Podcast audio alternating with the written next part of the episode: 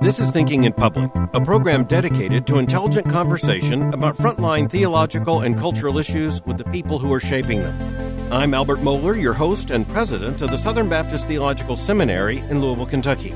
Grant Wacker is the Gilbert T. Rowe Professor of Christian History at Duke Divinity School. He specializes in the history of evangelicalism, Pentecostalism, world missions, and American Protestant thought.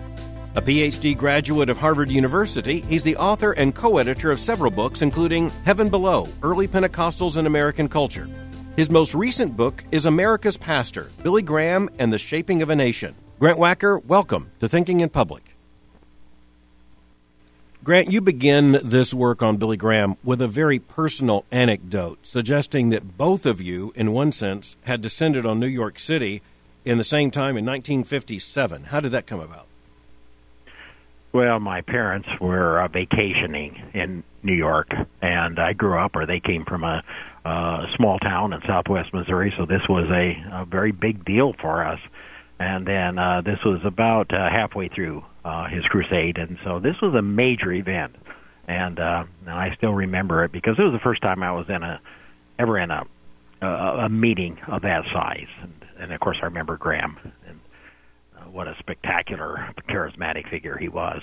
I would think that would have to have an impact on a 12 year old boy who was probably rather overwhelmed by the city of New York in the first place. Yeah, yeah, and uh, yeah, sure. just following through your book, I, I, had a thought looking back to the 12 year old Grant Wacker, wondering uh, w- when you heard Billy Graham preach, did you have the impression that you were at some kind of, uh, of ground zero of history, some kind of intersection of uh, of, of an American moment and uh, what you might later call an evangelical moment as well?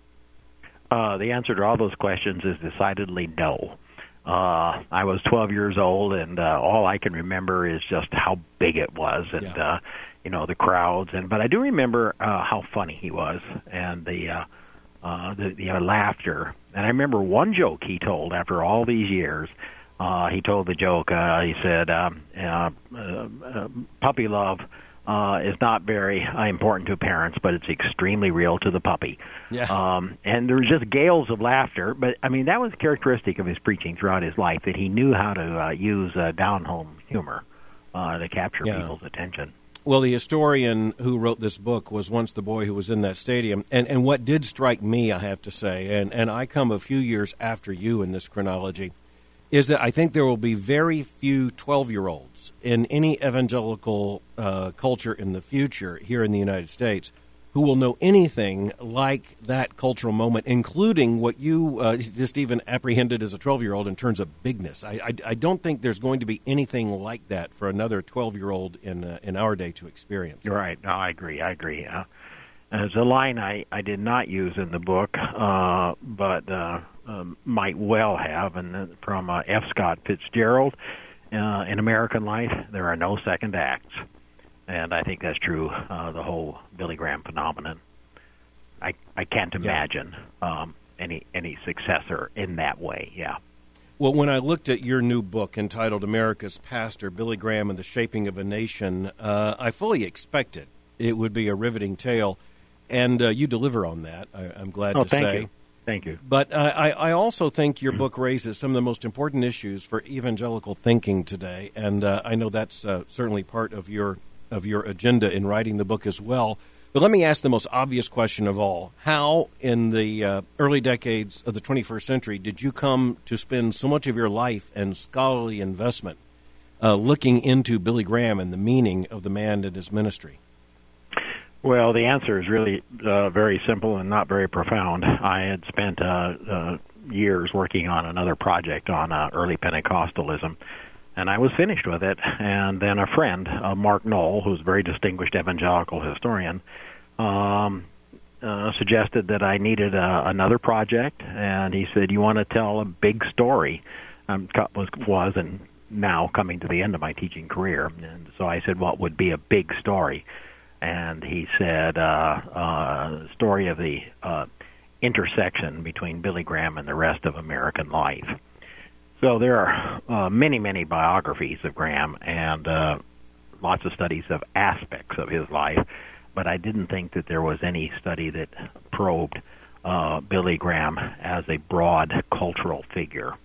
And so that's what that's what I tried to do. So it's not really a biography as such. It's it's, it's an attempt to understand how Graham opens a window in um, wider currents of of American life.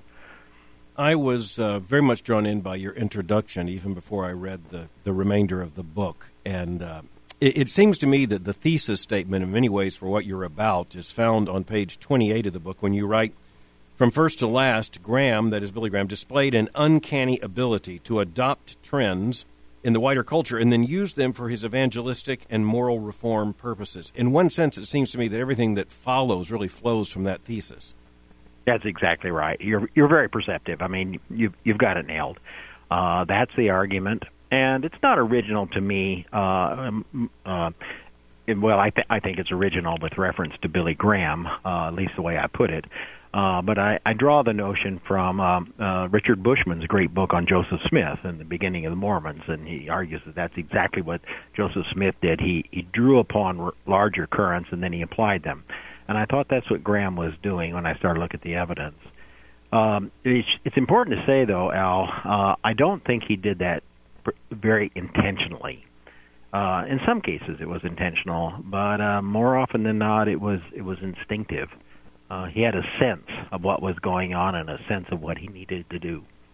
Uh, and actually, one of his closest associates once said to me, "Billy did his best his best work on the backstroke." Mm. Uh, and I think that's exactly what happened. Well, I think it's important up front uh, just to uh, to state that uh, even as you identify yourself writing in your prologue, uh, and I quote you back to yourself, as for point of view, I count myself a partisan of the same evangelical tradition Graham represented.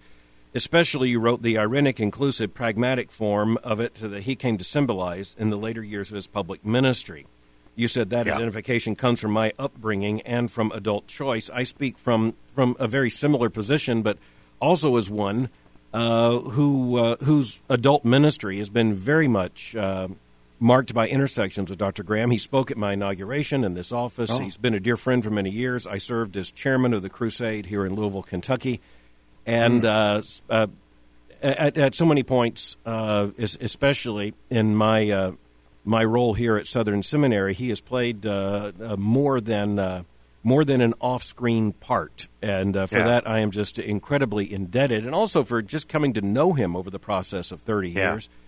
And yeah. Uh, I, I, I, would just have to say, I, I would think it to be, especially for a professor at Duke University, writing a book that would eventually be published by the Belknap Press of Harvard University. I can imagine that this book could have gone in any number of different directions. Why did it go in the direction that it did in terms of how you organize the book and, and how you consider Billy Graham?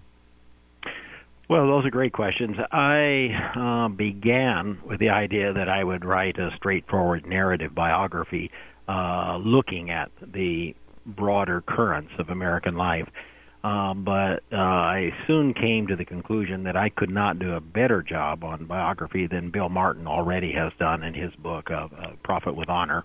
And uh, every biography is different, but I did not want to spend uh, years just trying to come up with a, a new angle.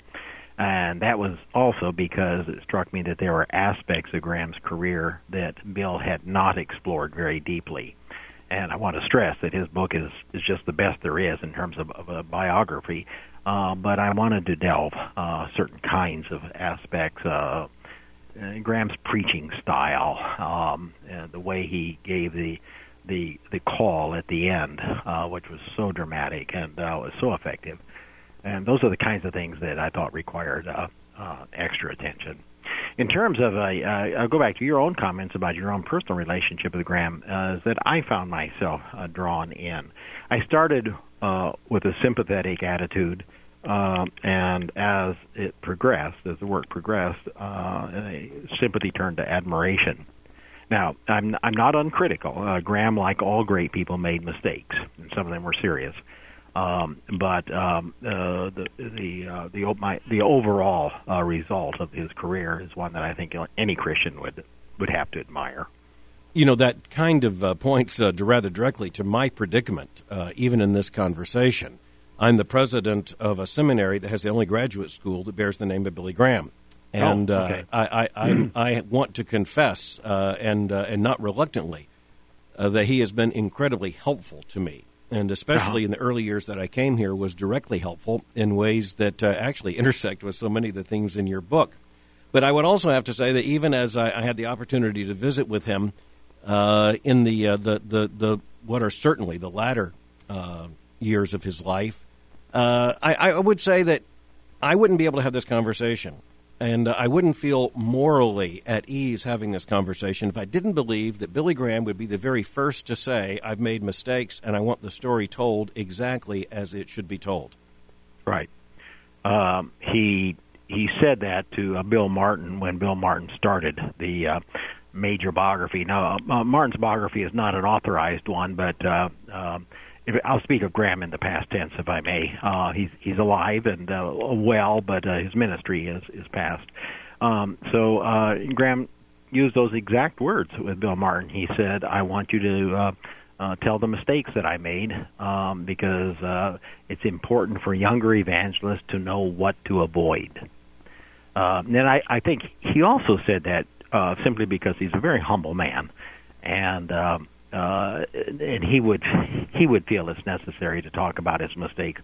But beyond that, uh, he wanted others to see uh, the perils that he had fallen into, and he wanted them to avoid it especially in your chapters entitled Entrepreneur and Architect, uh, especially in those chapters, I, I, felt very much the tension in the very issue you're talking about because mm-hmm. I too want to affirm uh, that Dr. Graham is, is an incredibly humble man, uh, yeah. seemingly at times baffled.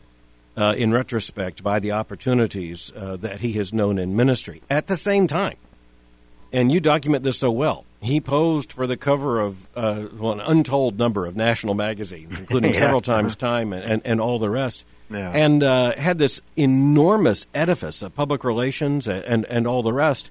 And uh, I, I, honestly think that as you uh, identified uh, your thesis, so to speak, in, in that sentence that I read, he really believed that all these things were in service to a larger cause, uh, which was his evangelistic ministry. Right and and not far behind that was uh, his his desire uh, to bring moral reform uh, to the nation.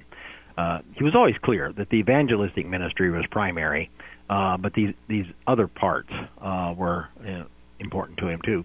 Um, I I would say that the um, main problem and main argument I advance in the book is exactly what you say, and that is uh, to look at how he uh, used the trends of the time uh, to his own purposes. Um, but there's another um, uh, stream that runs through the book, and I've only actually come to see this after I wrote it, and and that is the recurrent tension uh, between uh, professional ambition and personal humility. He was an enormously ambitious man. He had uh, great visions for what could be done and what he was called to do. Um, but all of that was coupled with uh, deep personal humility, and that's uh, I, I, I use the word tension, but I think that is probably not right. Uh, it, it's a kind of invigorating uh, distinction in his life. So I was born in the year 1959. There were, never was a moment in my own uh, Southern Baptist or evangelical self awareness in which Billy Graham wasn't a part of the landscape. I can still remember Yeah. walking into my grandmother's house, uh, my mother's uh, mother's uh, house, and my grandmother and grandfather had uh, there in the, the back porch of the house, which uh, where everybody gathered, there was a constant flow of material from the Billy Graham Evangelistic Association, and uh, and and life came to a stop when uh, Billy Graham was doing anything on television.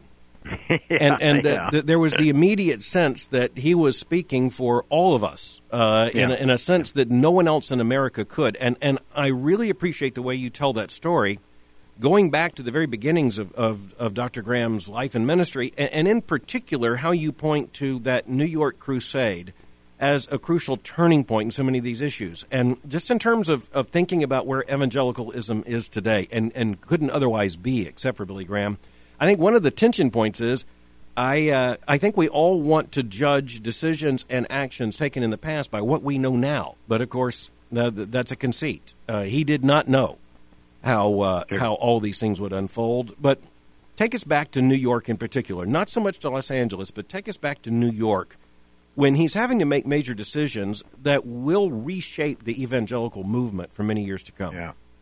Well, all right. Let me uh, come at that from the side, and that I do think the the single most important event in his life was the Los Angeles Crusade in 1949, because that's the crusade that catapulted him into uh, public visibility. If that had not taken place, I don't know uh, how the rest of his career uh, would have unfolded. And what was crucial in the Los Angeles Crusade and then played out again in New York uh, is his intersection with the two great journalists of the age, uh, William Randolph Hearst and uh, Henry Luce. Uh, and when they came together uh, to uh, focus on his career, uh, then uh, his whole story changed. Um, well, actually, he didn't meet Luce at that time, but but very soon thereafter. Um, but in New York was another important uh, turning point, and for another re- for a variety of reasons. Uh, one was the sheer magnitude of it. Uh, he never again uh, had a crusade uh, that lasted as long or that physically depleted him uh, as this one did. And uh, he he would say that ever after uh, 1957, he had ne- he never physically quite recovered uh, from the, uh, the the immense drain uh, upon him personally. Uh, he was so invested, you know, in, the, in this enterprise. Um, it lasted 16 weeks. Uh, the media coverage was unprecedented in uh, evangelical circles and any kind of religious circles, and I think probably it, it remains unique. Uh, I can't think of anything that ever took place after 1957 that was comparable. Well, having read uh, everything I yeah, could get a yeah. hold of uh, in yeah. terms of those two big events, and I certainly agree with you, without Los Angeles, there wouldn't have been New York.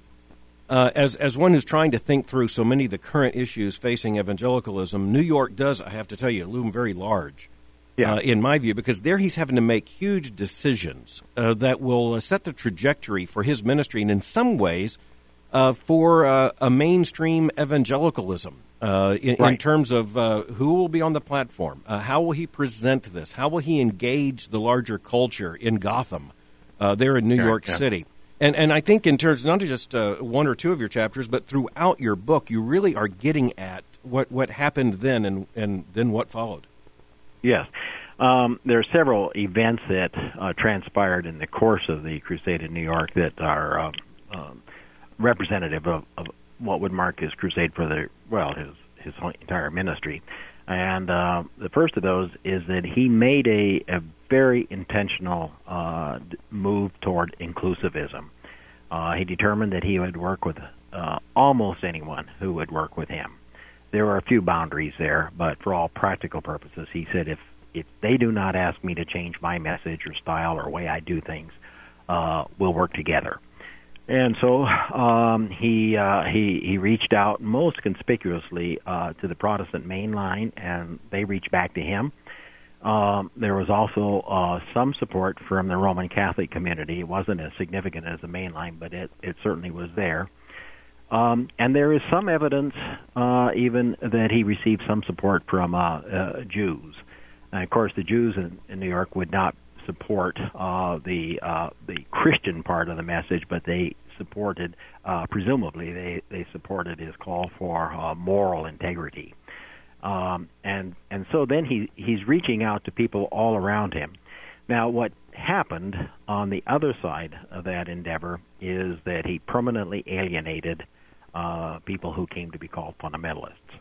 And my argument, Al, is that we really don't have a clear fundamentalist movement until 1957, mm. and uh, they came into existence in effect as a, a a body of Christians who who galvanized, crystallized, uh, because they did not want to cooperate with Graham's inclusiveness. So I came into uh, my own evangelical sense of identity as a young Southern Baptist who uh, who was relatively unaware of a, of a lot of these stresses and strains, and, and certainly right. unaware of the strategic decisions made by Billy Graham. But uh, when I came uh, to uh, to my college experience, and when I was even in high school, I had independent fundamentalist uh, friends, and uh, they didn't like Billy Graham, and right. Uh, and yet they had begrudging respect for him. I also have to point out, and right, and, sure. and, then I've kind of lived my life within this massive transformation in the Southern Baptist Convention. And, uh, and, Dr. Graham, uh, more than is documented in your book, played a rather significant part in that, in, in, in ways that uh, that might surprise uh, even you, having written this book. And uh, so, I, I, the theologian in me, uh, I'll, I'll admit, has a great deal of difficulty imagining how Billy Graham in 1957 could have included some of the people he included. Right. on that platform, and, and, I have to tell you, Grant, just speaking as honestly as I can, I find myself uh, at many points wondering if Dr. Graham would do now what he did then, knowing where mainline Protestantism went after uh, 1957, and where I would argue he should have seen it was going even then. Mm-hmm. Well, uh, I, I I couldn't possibly uh, answer, you know, what sure. uh, uh, he would have done if he would have um, seen the future. Um, uh, I, all I can say is that at the time, it struck me that uh, he made uh, what I will say uh, a courageous decision, and how he he would uh, comport himself and who he would associate with. Um, it also is the case, though, that I, well, I think two things need to be said there. Um, the first is uh, most historians, and certainly most secular historians, have not uh, treated the fundamentalist reaction fairly uh, because most historians are on the other side of, of all such arguments. Um, they can't really grasp the extent to which um, uh, fundamentalists felt betrayed. Yes. Um, and Sidney Ahlstrom, in another context, uh, great historian Sidney Ahlstrom, in another context, quotes someone as saying that uh, they felt the bitterness of disillusioned love. And I think that was the case with um, uh, people like uh, Bob Jones. Uh, it was the bitterness of disillusioned love, and John R. Rice the same. John R. Rice was a great supporter of Graham until New York, mm-hmm. um, and so the the the, the depth of the um, uh, the break uh, came from the depth of the cooperativeness uh, in the beginning, uh, but it was decisive. And uh, uh, you're right that they um, uh, they went separate separate ways uh, thereafter. The second thing to say though is that it, it hurt Graham and uh, he talked about it, and his close associates uh, would say that he was dismayed. I think he was surprised, uh, but he was hurt uh, by this this rupture. Um, that being said, um, he he never looked back. You know, he is such a, a mix of the ironic and the very courageous, and uh, yeah. even just watching him and and looking at some of the newsreels from 1957 it's a mixture of the two. And, and you point right. out in your book uh, what many people on the left assumed was a very calculated uh, persona, calculated, uh, I, I, I, think you called it uh, at one point kind of North Carolina stage talk. Um, you, you, know, the, the, the, the rugged uh, masculinity of his, of, his, of his look and his appeal, his, uh, his, his, his speed. You actually document how fast he spoke and, yeah. and how over time he slowed down. Yeah. Yeah. In the beginning, he's uh, they clocked him at 240 words a minute. Uh, but now that was intentional. This is a good example of how Graham appropriated the trends of the time. Um, he looked at or listened to uh, prominent newscasters, and especially Walter Winchell and H.V. Kaltenborn, uh, who were prominent in the 1940s, and uh, he noted how fast they talked and he said this wasn't uh, what he would naturally do, but he said I recognize that these people who won a great audience uh, talked at this speed, and one of the reasons they talked that way is they knew that it would attract people. So it was it, that was calculated on his part. Much of what he did was not calculated, but that that was. Um, uh, a second thing that uh, is symptomatic of how Graham thought about um, uh, how how to proclaim his message was um, uh, how he uh, was determined to use short words, um, uh, short paragraphs. He believed that the average American had a working vocabulary of 600 words, and uh, he strove to stay within that framework of very simple words, short paragraphs, uh, communicate with people. All of that preached very fast and dramatically and also loud. Uh, everyone talked about how loud he was, and then later on, he used to make fun of himself, and he'd say, "Oh, in those days, I I was so loud," uh, but that was part of the you know part of the strategy for sure. Well, at two different places in your book, you cite him. Uh, you, you quote him as saying two things that are that very much play into this. And one, you quote him from 2003, saying, "quote I have found that if I say the Bible says and God says, I get results." Right. And uh, elsewhere, you pointed out, and uh, I, I, don't uh, recall exactly the context in which he said this, but it, it, it, seems to me it was rather early in his ministry when he said the average American has the theological knowledge of a 12 year old. Yeah, yeah. Uh, so he spoke yeah, with great simplicity. He, he intentionally yeah. spoke with tremendous simplicity. Yeah. Uh, let's talk first about the Bible. He was convinced that he uh, spoke with the authority of Scripture. And I think he understood that uh, it was that the Bible held uh, great authority in the culture, more than than now. Uh, but still, uh, the, the Bible was by far the best-selling book uh, ever in American history, and uh, people had the Bible as a, a, of a of a still point in a turning world uh, for them. So he held the Bible in his left hand as he preached. Uh, he uh, quoted passages uh, with um, great rapidity and, and accuracy. He had a prodigious memory, and uh, sometimes uh, stenographers would uh, would would note that he quoted more than a hundred passages of scripture in the in the course of a, of a sermon. So he used the Bible uh, both exegetically, uh, though he was not a deep exegete, but he he would use it uh, that way, and then he'd also uh, use it uh, symbolically uh, to um, uh, emphasize his words. And actually, back in, in Los Angeles, I've just recently discovered there was a very large um, a cardboard Bible set up right in front of his pulpit. It was about six feet high and maybe six feet wide. And in other words, a, a visual symbol of the centrality of Scripture in his preaching. You know, just in terms of the Bible, you deal, especially in the chapter entitled Preacher, with his own theological convictions and uh, his his convictions as translated into his preaching.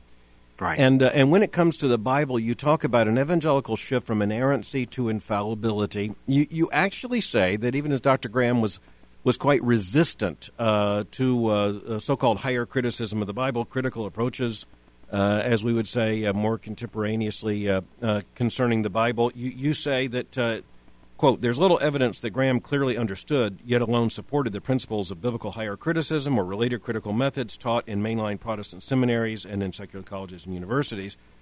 Right. Um, and, and, yet, it seems to me that the way you present him, he is he is seeking to affirm the total authority and truthfulness of Scripture, but not to become overly controversial or inserted into specific controversies. Exactly right. Yeah. Well, you've got that nailed. Um, I, I think there's several things to say there. Uh, the first is that he was overwhelmingly pragmatic, and sometimes that is taken to be a criticism. Uh, I do not mean it that way, and I think that uh, he he would accept the word, and he said absolutely right. He he said, uh, "I have the uh, best product in the world, and so why don't I use the best means available uh, to?" Um, uh, uh, I don't know if he I, uh, if he used the word market, but uh, to proclaim it, to herald it. Um, and so he was very self conscious about preaching in a way that would be effective. Uh, there are lots of you know controversy. Who's the best preacher in America? Okay, uh, and uh, I mean, Graham was not the best preacher in America by a long shot. I would argue he was the most effective. And uh, one of the ways that he was so effective is that he insisted that he would not get entangled in debates about the nature of inerrancy or infallibility or, or um, inspiration, uh, he knew that that that that did not interest uh, people in in general. What he wanted to do is proclaim the saving message of the Bible, and uh, and the heart of it. Uh, these are my words, but the heart of it is to proclaim a a message of a transforming relationship with Christ or with God that would transform everything else in life. I don't think there's any doubt that uh, that that's accurate. I, I would say I, I, don't think it's quite the whole story, and and and it's for this reason.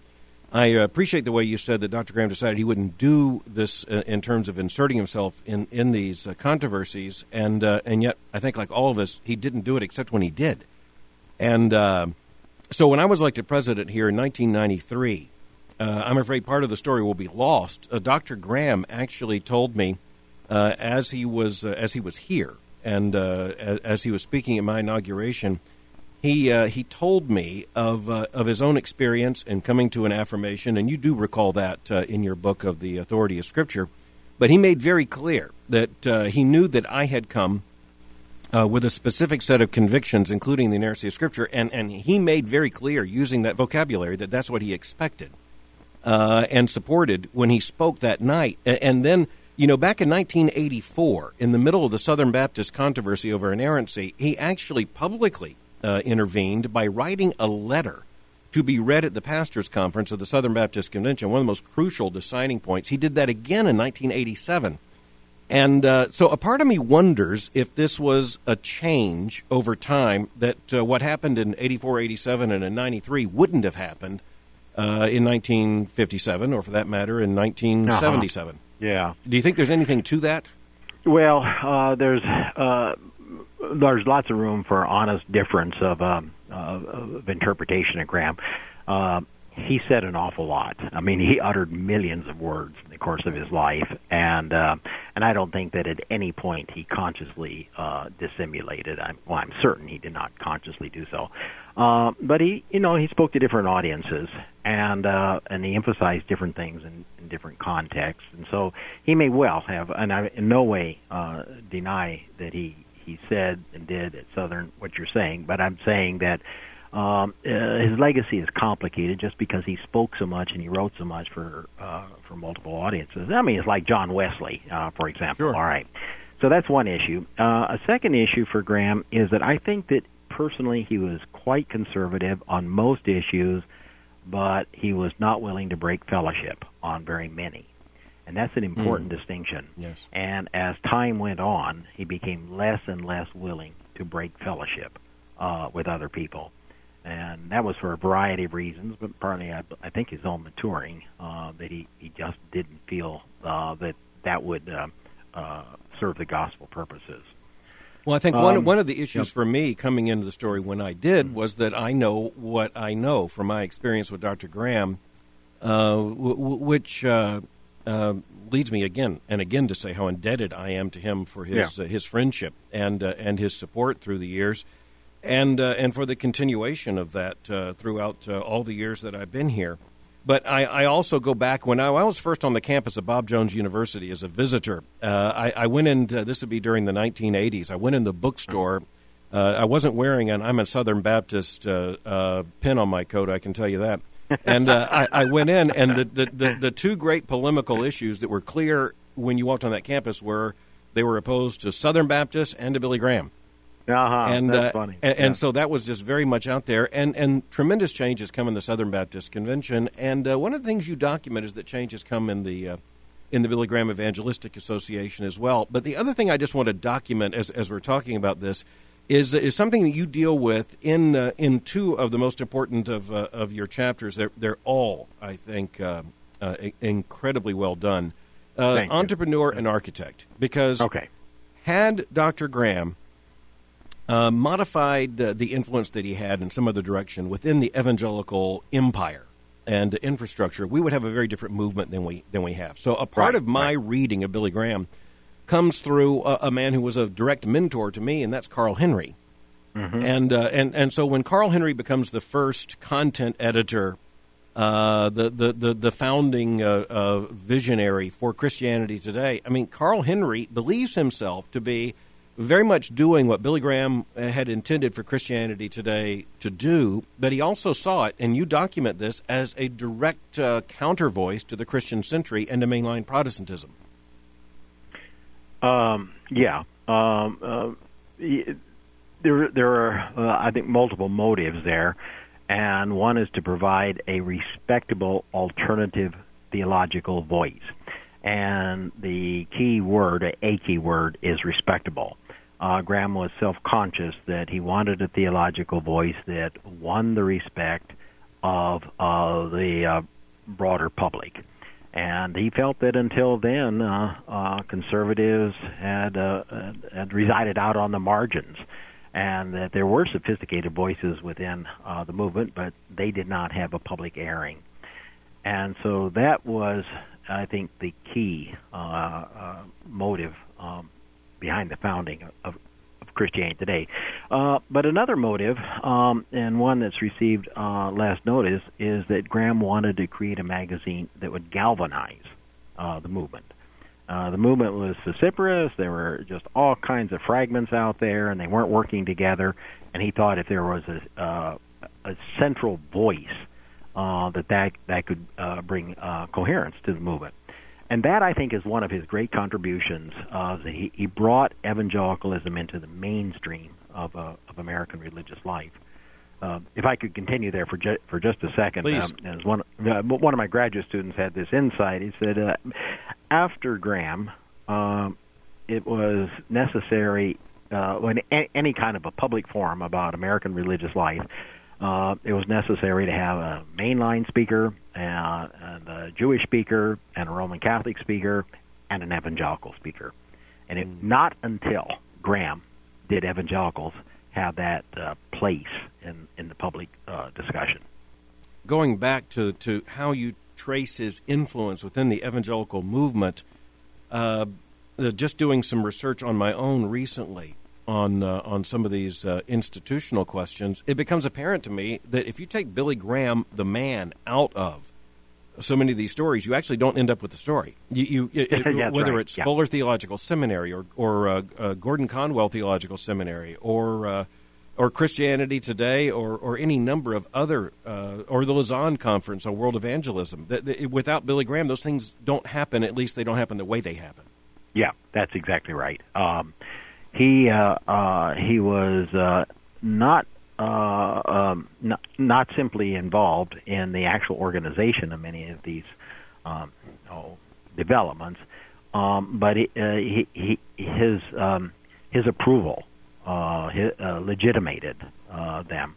And so his influence was was it, it sounds ironic, uh, but his influence was uh, was greater than th- th- than what he himself did. Uh, there were ripples, uh, maybe is what I'm trying to say. Uh, he was symbolic, and he was symbolic of the uh, importance of bringing evangelicalism into the mainstream to uh, bring give it coherence, uh, measure of unity, um, and uh, respectability. As I, I quote uh, Sam Hill, who is a major historian of the South, and Sure. uh, uh, Sam said this with a uh, a wink, but there's a lot of truth to, to it. He, he said uh, Billy Graham taught evangelicals when to wear a necktie. Uh, now that's an overstatement, of course, because they were wearing neckties and you know in lots of places. But he We taught them yeah. how to get involved in the public discussion and not alienate people.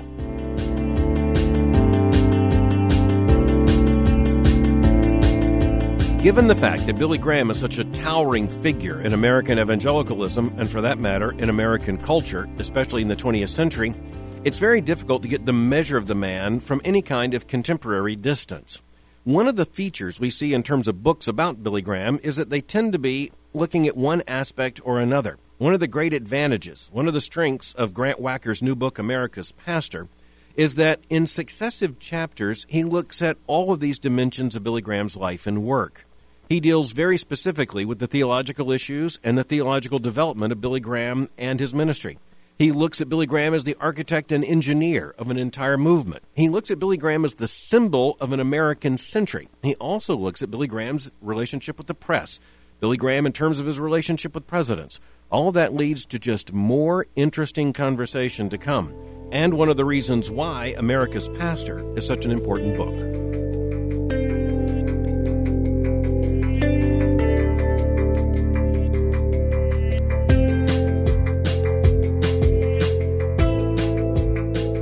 Now, there's a portion, uh, a dimension of Billy Graham's life to which I think the secular world would want to turn first and uh, and, and would find most interesting.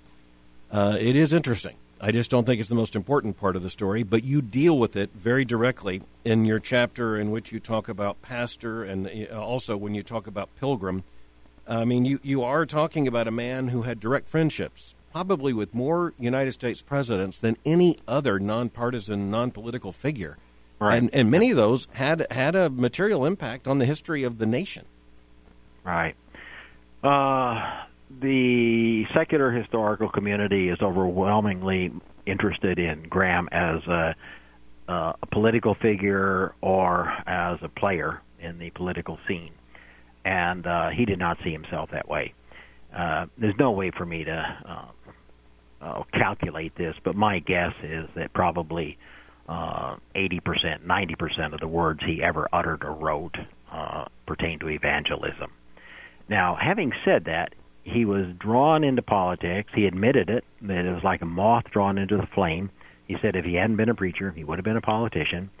So it was always there, and I don't want to say that historians have fabricated it. It's a strain that was there, but in his own mind, it was definitely a substream, and I would firm that. Uh, it was a comparatively uh, minor theme um, in his life. Uh, but he did have uh, these extraordinary relationships with presidents. He was pre- friends with 10 presidents in a row. Uh, he knew Harry Truman. They were not friends. Uh, Graham himself bungled an early meeting with Truman. Truman never forgave him. Um, but he was friends with every other president, and uh, he could add Barack Obama uh, there. He, of course, didn't know uh, President Obama personally in any uh, significant way, although President Obama uh, visited in his home. But but for all practical purposes, we could say that he was friends with ten presidents in a row. He was very close to four of them, um, uh, close to Lyndon Johnson and to Richard Nixon and Ronald Reagan and to the senior Bush. In fact, I even have hazarded the judgment that, uh, except for his immediate associates, probably the closest friend he ever had in his life was uh, Lyndon Johnson. So I, I, can just affirm that uh, yeah, yeah. In, in, my last conversation with him, uh, the two people we talked about more than any other, because he wanted to talk about them, were Lyndon Johnson and Mordecai Ham. Really? And, uh, How yes. interesting. Well, and, my and goodness. Mordecai Ham, because I had once lived across from where he lived here in where Louisville. Quite controversial, oh, okay. by the yeah, way. Uh-huh. He, he lived yeah. in a very expensive home in the aftermath of the Great Depression that became very controversial here in this city. Oh, Wow. And uh, I don't know that much about him. Yeah, well, thank you. Well, I think most of us talk about him only because he was preaching when Billy Graham uh, documents his conversion. I think otherwise no one would be talking about Mordecai Ham. But it was just very interesting that he goes back to when he was a 16 year old boy and, and, brought up stories, and then about Lyndon Johnson, yeah. uh, about whom he spoke with great warmth. Uh, yeah. in, in, your book, you ask two questions. I'm having to summarize here. You asked the question: What, what did Billy Graham gain from those uh, friendships and relationships with presidents, but you also uh, document uh, oh not only presidents but uh, but candidates uh, who are running for the presidency, especially yeah, right. in 1960. But then you ask the question, what did they get from Billy Graham? And and I, I would appreciate you addressing both of those questions you address in your book. Uh, the first one is friendship. And again, many historians uh, try to probe uh, deep political motives and that's not the way Graham thought. Um, what he got out of the friendships was friendships. It was uh, primarily a pastoral relationship, and I don't want to overstate that. I mean, there was a lot of schmoozing and uh, just uh, palling around. Uh, he played golf uh, with all the presidents until the 80s. He played golf with Richard Nixon more than 100 times. So he had a lot of fun. Uh, he went sailing with George Bush. Um, but there is not much reason to think that, uh, that those relationships were very political. Um, and again, the presidents asked him very serious uh, personal theological questions. Um, you know, what's going to happen to me when I die? Uh, these are the questions that the presidents brought to him. Now, what they got in return, uh, not to be uh, cynical about it, but uh, just uh, analytical, is that uh, legitimation. Um, they knew that if they were seen with Billy Graham in public, that that would win the confidence of millions of people.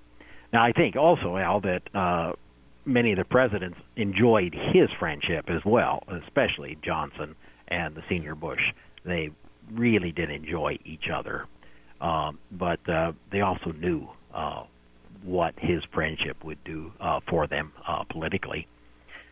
Yeah, one of the most interesting stories you document in the book is uh, Dr. Graham's role in the 1960 presidential election. Uh, the article right. that he wrote that almost was published endorsing Nixon, yeah. and, yeah. Uh, and, and then his very, I would say, angular relationship with John F. Kennedy during and after the election.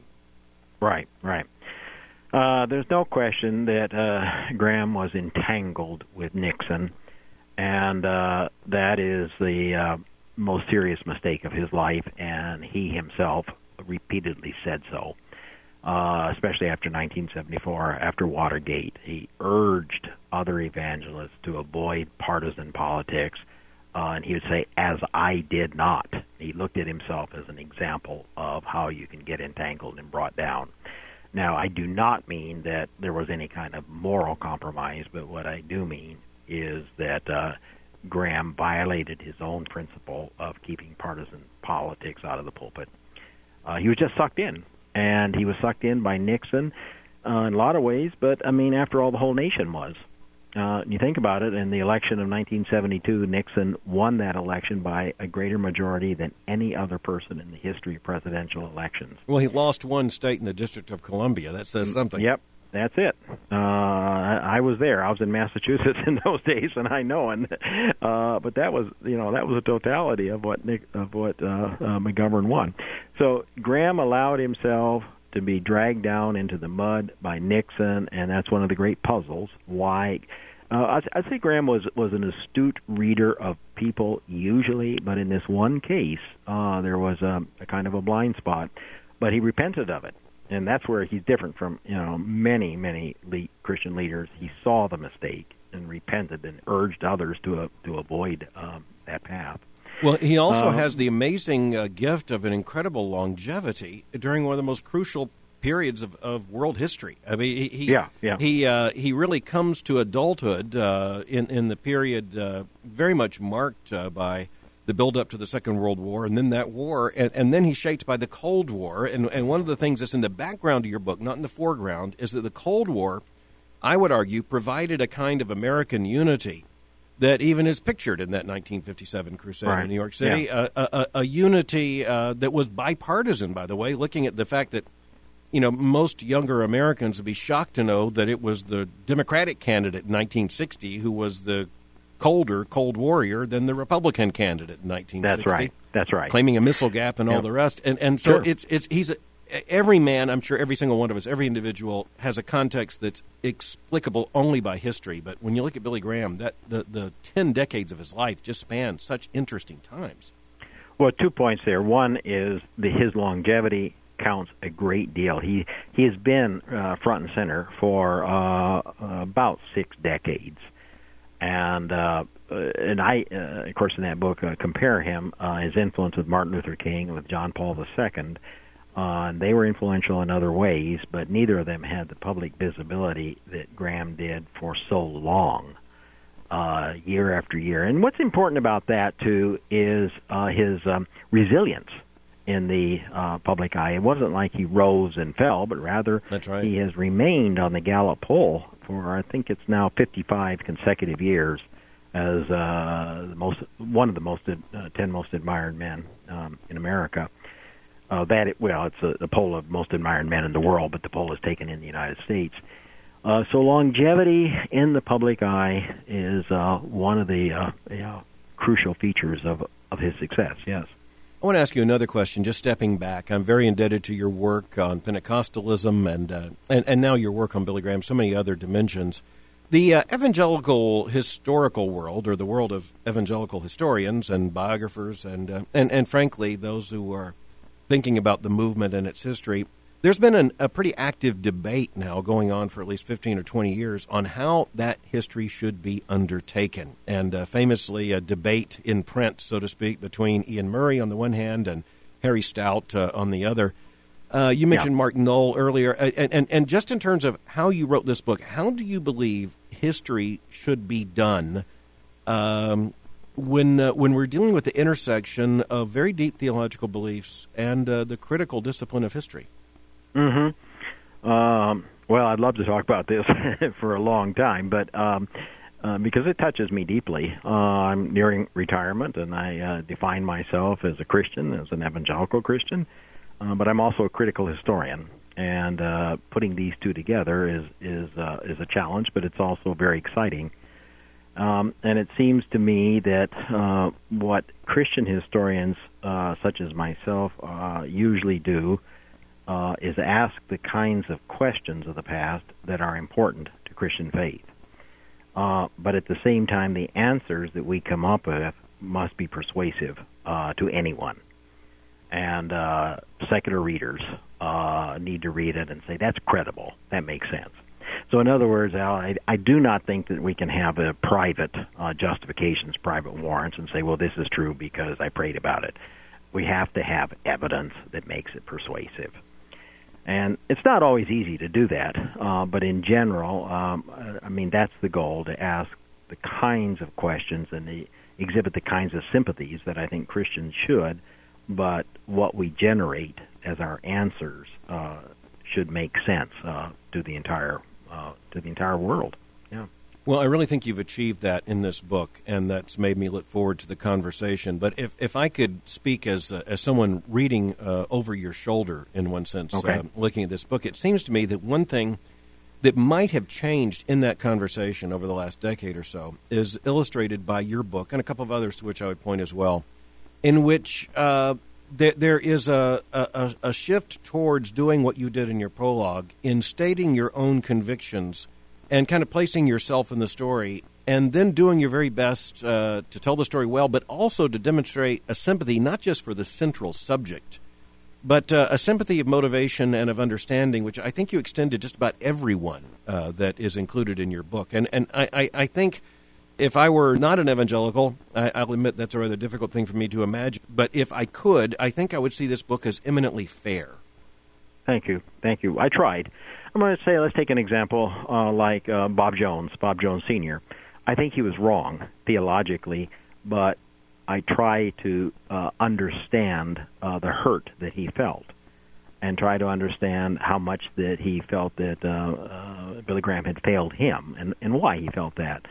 Uh, so uh, this is what we, I think, historians should be trying to do always: is uh, uh, portray people from the inside, give them, uh, you know, their best shot, or apply the golden rule uh, to our subjects.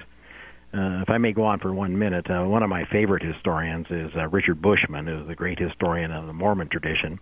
And uh, Richard says that um, the people we write about, we're going to see someday in heaven and we'll have to look them in the eye and we'll have to account for ourselves. And I and I tell that to graduate students as a as a kind of motto. Uh, we will have to account for ourselves and how we describe people, and it's important to uh, uh, give them the benefit of the doubt whenever you can.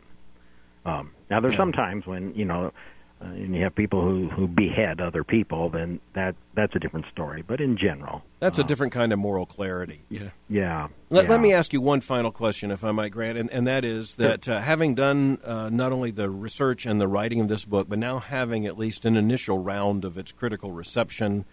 Um, if if I were to ask you as a final question, uh, how do you believe Billy Graham will be placed uh, in terms of uh, of the history of the Christian Church, and uh, and and, and to narrow it down, let, us just say the English speaking church um, in in the modern age. What, what do you think the, the the the telling of that story, the the placement of Billy Graham, is likely to be?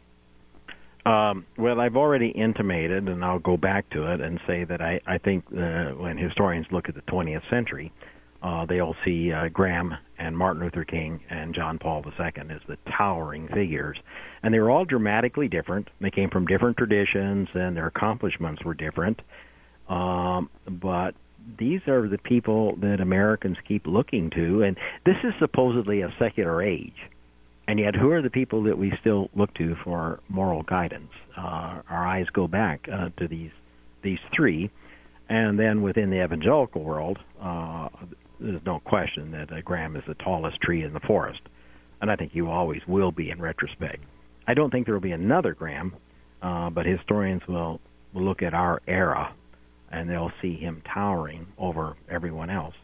And that's not inevitable. In other words, I mean, you know, we often think that, that Graham's stature was uh, somehow given. It wasn't. I mean, it came into being in in the early, in the late 40s and the 1950s, early 50s, uh, that stature grew. Uh, but by as you're you're talking about Al about the New York Crusade in 1957, and I think that it was about by 1957 uh, that uh, uh, his uh, reputation soared out of reach from from anyone else. The book is entitled America's Pastor Billy Graham and the Shaping of a Nation. Grant Wacker, thank you for joining me today for Thinking in Public. Thank you. I, I love talking with you, and you ask great questions, so thank you so much.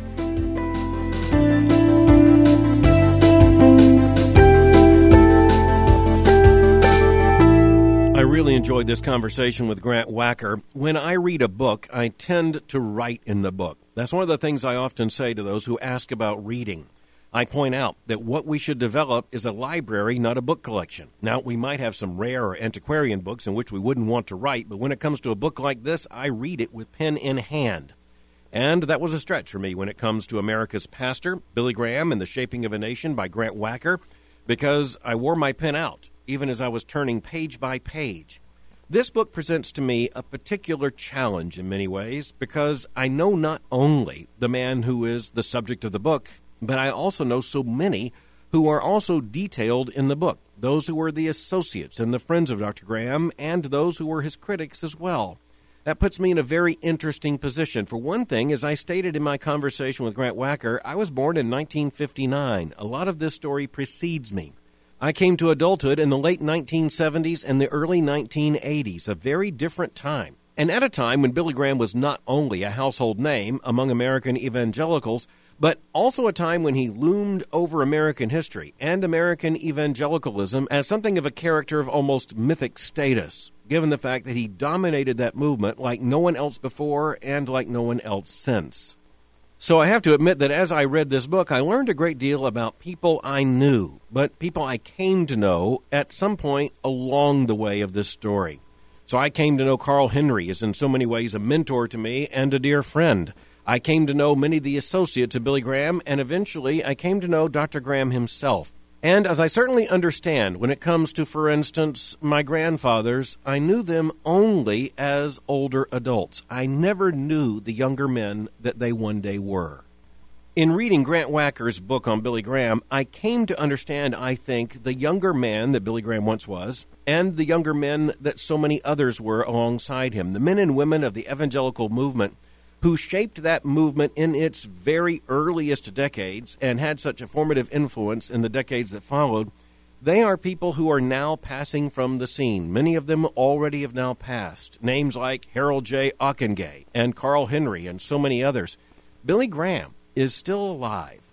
And even as his public ministry has come to a close, the very fact that he now lives in Montreat, North Carolina, is a sign of the continuity of a movement that is, we need to remember, as old as Billy Graham, and really, in terms of American evangelicalism in its contemporary form, no older. The chapters of Grant Wacker's book are entitled Preacher, Icon, Southerner, Entrepreneur, Architect, Pilgrim, Pastor, and Patriarch. It's really hard to imagine eight words that might better encapsulate Billy Graham's ministry than those eight words. But of course, even as with every one of those words, Grant Wacker is seeking to look at a different dimension of Billy Graham's life and work in ministry, his place in the culture, and his influence in the larger evangelical movement. The reality is that there's a great deal of bleed over in terms of those eight words and what Grant Wacker means to encapsulate by his use of them. As I said in my conversation with Grant Wacker, I think one of the great achievements of his book is the kind of scholarly sympathy that he extends to virtually everyone who's considered within the book, starting, of course, with Billy Graham, but extending to others, not only his friends, but including also his critics. And over the years, it is interesting to note how this conversation has changed. There are so many issues I wish we'd had time to address. So many theological issues that are simply essential to the story of Billy Graham. So many historical intersection points. So many personalities and personages that belong in a part of this story and are found in the main in Grant Wacker's book. But in a single conversation, I am amazed how much we were able to discuss, how many different dimensions of Billy Graham's life and work in ministry we were able to consider. I really do commend the book. I believe that this book, more than any other yet written about Billy Graham, gets at Billy Graham, the man, gets at Billy Graham's message, gets at his meaning in terms of the evangelical movement, and also deals with his motivations in a way that I think has not yet been achieved in any other volume. There are difficult issues that are addressed in the book. Difficult issues to discuss when looking at the 20th century, difficult issues to discuss when looking at the life and at the words of Billy Graham. But we also have to recognize, just as I said, that it is Billy Graham himself who I firmly believe would want the story told in a way that is true to the facts and true to the unfolding knowledge of the story. It is Billy Graham, I believe, with full confidence, who would want us to have this discussion looking at what we, as contemporary evangelicals living in the first decades of the 20th century, should learn from his life and work. In conclusion, I will venture forth these judgments. Grant Wacker said that there will be no other Billy Graham. It's interesting that that was one of the big questions people were asking in the evangelical world in the 1980s and the 90s and perhaps even into the early years of the 21st century. No one's asking that question anymore. I think the reason for that is quite profound and simple. The world has changed such that it is not now imaginable that American evangelicals could ever occupy a position in the center of this culture as was represented by Billy Graham. Billy Graham's singular influence that placed him in the center of American life, American public life, not just American Christian or American evangelical life, that is an unprecedented development that is now virtually unimaginable. In our contemporary era, we're looking at a situation in which evangelicals are increasingly going to stand out from the culture as a counterculture. Not so much by choice, not that really at all, but rather by the force of circumstances and the tremendous shift in terms of the worldview and the moral judgment of the world around us. The Christian gospel, according to the scripture, has always been foolishness to some and a stumbling block to others. But during those crucial decades of the 20th century, in the cultural context of the Cold War, and in America's attempt to try to come into some form of the modern age, there was a moment when American evangelicals did occupy something far closer to the center of American public life. There was a moment when Billy Graham was not only possible, but actual in terms of the influence of a singular individual in that American moment. We can look back now and say that that moment also produced some unique temptations, and Grant Wacker deals with those as well. The temptations of being just a bit too close to power without recognizing that the Christian gospel is sometimes undermined in terms of its preaching by that very proximity to power. And when it comes to the theological inclusiveness that marked at least some of the early decades of Dr. Graham's ministry, it is now even more clear that American Protestantism was moving in two very different and eventually contradictory directions. One towards an explicit accommodation with modernity, the course of Protestant liberalism, and the other in the direction of a very countercultural stance made necessary by the theological convictions that are essential and central to what it means to be a Christian, and in particular, what it means to be known and self identified as an evangelical. In that sense, looking with full sympathy at the decisions that were made by Billy Graham then, we can understand that we face no opportunity of having such illusions now. We come to understand that the theological options that present us in the early decades of the 21st century are not between an establishment Protestantism that still retains some form of allegiance to historic Christian doctrine and to a more conservative variant that is more theologically precise we are now looking at two movements that are separated by a great theological chasm. And it is now not possible to look at the situation as Billy Graham confronted it in the 1950s and believe that in any way it now represents what we know to be the theological options in the 21st century. I know from firsthand knowledge that many of those who were the conservative critics of Dr. Graham's ministry during its public years that many of those critics were motivated by a very sincere theological assessment that forced them to create distance between themselves and Dr. Graham. Over time, many of those concerns were substantiated, certainly by the leftward trajectory of mainline Protestantism. But many of those conservative critics also had underlying that distance that was created between themselves a basic gladness in the fact that Billy Graham was preaching the gospel. And they were glad to hear the gospel preached. And they were glad to see so many people respond to the saving gospel of Jesus Christ.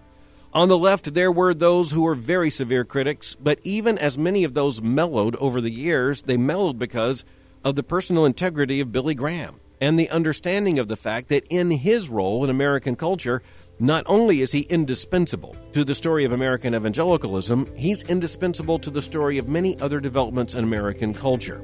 Given all that Billy Graham represents, it is far easier to start a conversation about him and his place in history than to end it. But end it we must.